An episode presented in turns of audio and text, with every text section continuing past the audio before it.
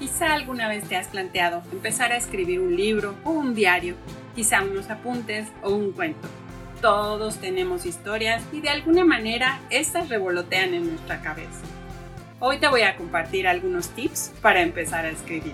¿Me acompañas? ¡Vámonos! Una de las primeras cosas que podemos hacer es empezar a pensar en la historia que van a contar. Déjenme decirles por qué escribo yo. Escribo porque hay algo dentro de mi cabeza que no me deja en paz. Escribo como desahogo, porque escribir me libera y deja fluir mis sentimientos. Es como una terapia integral. Forma parte de mi vida y de mí mismo. Dicen los que saben que si quieres comenzar a escribir, lo recomendable es hacerlo por las mañanas ya que en las primeras horas del día es cuando tienes el cerebro más oxigenado y por lo tanto eres mucho más productivo. Imagínate que un día te levantas y dices, voy a escribir.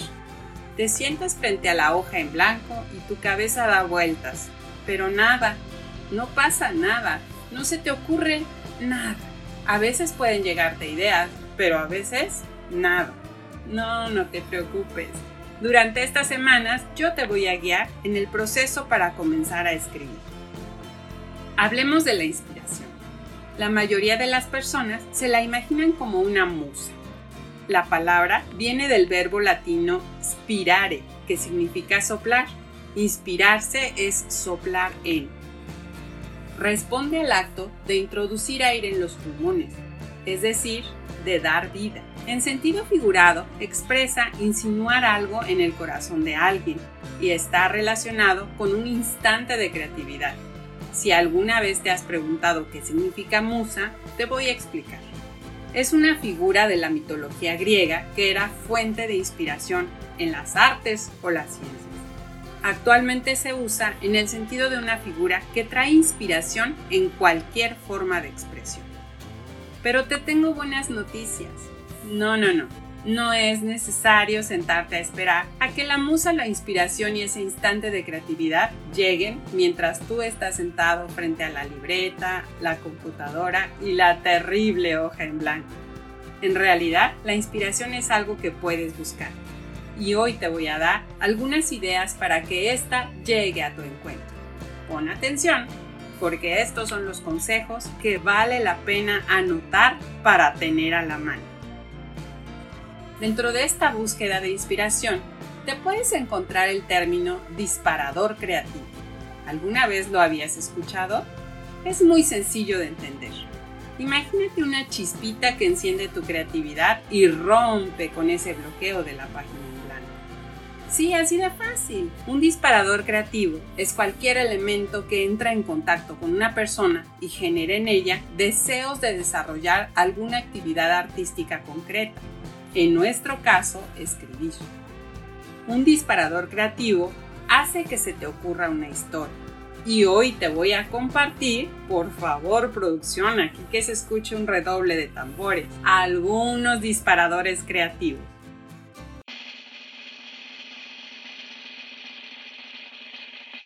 La mejor manera de empezar a escribir es leer. ¿Cómo? Sí, leer es un ejercicio creativo continuo y si lo haces de manera cotidiana, seguro te traerá múltiples beneficios como escritor. Primero que nada, ampliará tu vocabulario, permitirá que descubras nuevos estilos e incluso te ayudará a encontrar las palabras correctas para la creación de tu texto. Te propongo antes que nada que cambies la rutina diaria para encontrar inspiración Sí, yo sé, la disciplina, la organización, los esquemas, los patrones, pero para encontrar la inspiración debes hacer algo novedoso en tu día a día. ¿Qué tal si hoy escribes en un jardín o sales al parque a mirar a la gente? ¿Lo intentas? Plantéate preguntas. A mí me encanta una muy, muy pequeñita. Y si, por ejemplo, sales como cada mañana a caminar y comprar el diario, Aquí aplicas la pregunta. ¿Y si llego a la esquina de la calle y ahí me encuentro un portal mágico? ¿Y si cuando compro el diario me doy cuenta que está fechado 10 años adelante?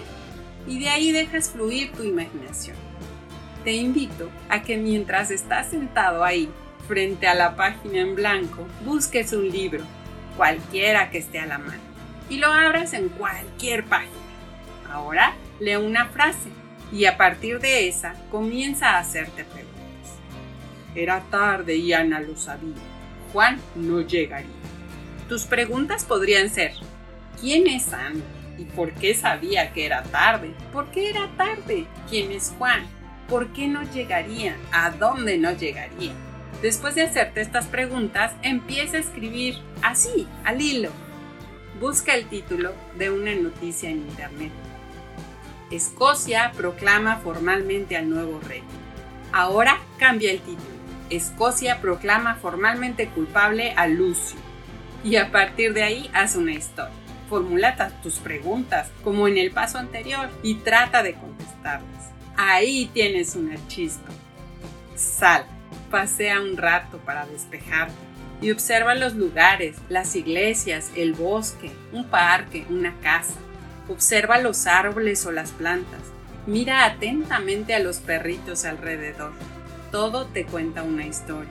A partir de una leyenda general, da tu propia versión, moldea la historia para hacerla tuya. ¿Qué te parece si pones una película que no hayas visto? Pero te sugiero adelantarle hasta un momento intermedio y mirar solo ese pedacito de la historia. Empieza a formular tus preguntas. ¿Quién es ella y por qué está ahí? ¿A qué se dedica? ¿De quién es hija? ¿Me explico? Y así vas sacando una historia. Empieza a escribirla. Un disparador creativo que me encanta son las letras de canciones. Y aquí sí te voy a dejar un pequeño ejercicio. Piensa en una canción que te guste mucho y busca la letra completa. Esta puede aportarte creatividad para escribir. ¿Cuál es tu canción favorita? ¿A quién crees que va dedicada y por qué? ¿Puedes escribir un pequeño relato con el primer párrafo de esa canción? Escríbeme tu ejercicio en nuestras redes sociales. Quiero leer ese primer relato. Vamos, anímate. Recuerda que puedes compartirnos este ejercicio en Facebook e Instagram en arroba. ¿Y qué te parece añadirle el hashtag escribe con ABC de letras? Soy Verónica Torres y me encantará leerte. Hasta la próxima.